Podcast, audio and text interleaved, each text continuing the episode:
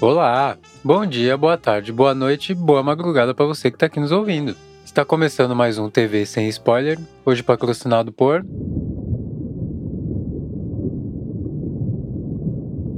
Eu sou o Dante Gessulli, produtor e engenheiro de áudio, dando pitacos sobre filmes e séries dos grandes serviços de streaming. Com o diferencial de não entregar spoilers sobre as histórias, roteiro, enredo e coisas desse tipo. E tentar despertar do seu interesse ou desinteresse em assistir ou não essas superproduções. Lembrando que apesar de trabalhar com audiovisual, eu não sou crítico de cinema, então as dicas são de espectador para espectadora e espectadores. Hoje falaremos do filme Underwater, que estreou em janeiro de 2020. Sem mais delongas, vamos lá!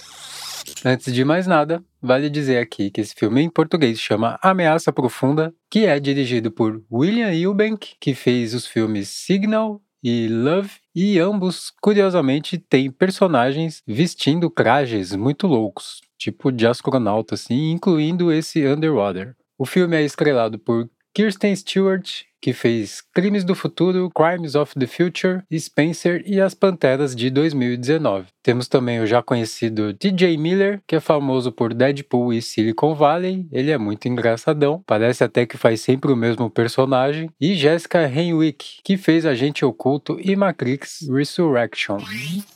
E entrando na parte de história, roteiro, enredo e coisas desse tipo, o filme tem uma abertura bem bacana, bem sci-fi ali, bem bonita, que situa o início da história ali, faz a introdução do, da crama, né? Que por sinal é uma crama bem bacana, gostei bastante ali do plot. E já adianto aqui que é um filme bem tenso e claustrofóbico. Então, você que tem claustrofobia vai passar um aperto, perdão pelo crocadilho. Essa claustrofobia e a tensão que te causa fazem um trabalho muito bem feito ali de te prender na tela durante quase todo o filme. Porém, todavia, entretanto, lá pro meio do filme eu senti falta de me relacionar com algum dos personagens. Eles falham miseravelmente ou nem tentam fazer essa ponte com o espectador. Lá pro final do filme, rola uma tentativa de te ligar emocionalmente com a personagem principal, mas aí já estamos no final do filme, né? Too little, too late. Aí por isso eu achei que deu uma leve empacada aí no meio, mas depois no final dá uma engrenada de novo e melhora o ritmo, flui bem até que o final é bacana. Gostei bastante do final, até que me surpreendeu. O final não tão feliz assim. O roteiro e a narrativa ali podiam ser um pouquinho melhor trabalhado, mas no geral é um bom entretenimento entretenimento. E eu acho muito legal quando eles não ficam enfiando na tela toda hora as criaturas assustadoras por trás de todo aquele terror. Fica uma parada mais subliminar ali, aparece poucas vezes e às vezes que aparece é até que rápido. Eu acho muito legal essa estratégia de deixar a criatura mais oculta, apesar de no final do filme ela aparecer ali realmente em toda a sua forma. Entrando na parte visual, eu achei muito bacana e muito bem produzido. O cenário da estação ali me lembrou bem a, a nave do oitavo passageiro, ali dos 1979, né? Quase anos 80. Eu achei que remete bem à nave do filme. O cenário é escuro, é metálico, é molhado. Me lembrou várias vezes a nave do oitavo passageiro. Os efeitos especiais são bem bons, a escuridão, né, do carro ajuda bastante, né, a falta de luz. A fotografia tá bem legal, principalmente nas cenas em slow motion, que eu achei que eles podiam ter até explorado mais. São poucas as cenas, mas elas são bem bonitas, dá um realce bem legal nas fotos. E eu gostei bastante da iluminação e até da falta dela. Por vezes é realmente bem aterrorizante esse filme. E as criaturas eu achei muito bem feitas, elas são bem assustadoras e elas não aparecem muito, como eu falei lá na parte de história, né? É bem legal esse fato deles manterem mais escondidas as criaturas, né? Elas aparecem do meio do filme para frente e mesmo assim não são muitas vezes e é sempre ali meio subliminar tal, até que aparece de fato e você vê que é uma criatura horrorosa, mas muito bem feita. Então a parte visual ela tá bem legal mesmo. Merece aí o thumbs up.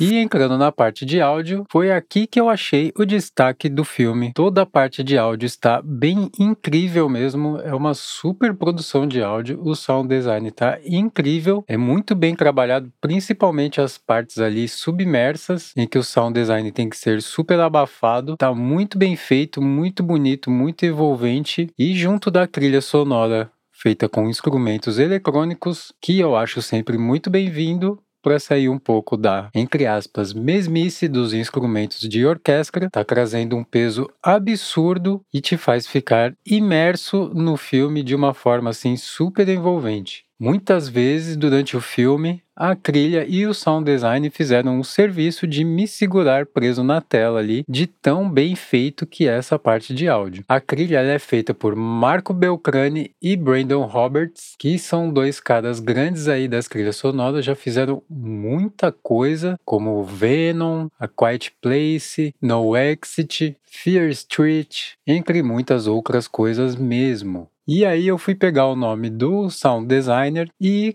percebi que o time de som é gigante. Por isso que é tão bom essa parte de áudio. Não vou citar o nome de todos aqui, que são umas 20 ou 30 pessoas, mas darei um destaque aqui para Bob Kellogg e David Farmer, que são de fato o sound designer, mas tem os artistas de Foley e um, puta, uma galera de peso ali compondo todo esse time de áudio. E felizmente desta vez temos o álbum disponível nas plataformas de streaming e deixarei os links nas notas do episódio.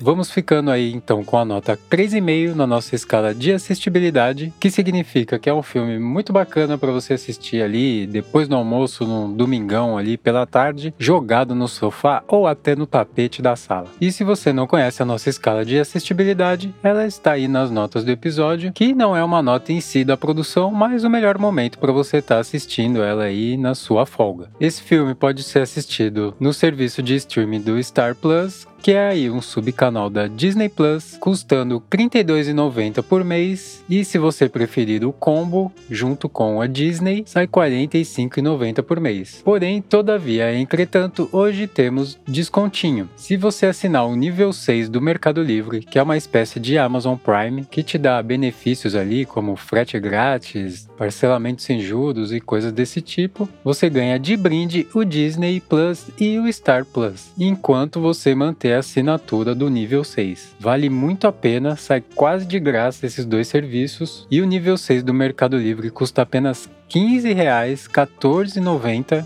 isso mesmo. E agora na Black Friday você pode estar tá pagando R$ 9,90. Então é R$ 9,90 você ganha esses benefícios do Mercado Livre e acesso aos dois serviços de streaming. Vale muito a pena, não perca. Tem muita coisa legal nos dois para assistir. E lembrando que estamos em novembro de 2022. Esse foi o episódio de hoje. Espero que vocês tenham gostado. Se gostou, deixe o seu like, sua estrelinha, sua avaliação, seu comentário, compartilhe com os amigos e se foi útil para você, deixe um cafezinho pra gente lá no PicPay ou via Pix. E, claramente, não se esqueça de se inscrever no nosso podcast. Todos os links do que falamos estão aí nas notas do episódio e até semana que vem.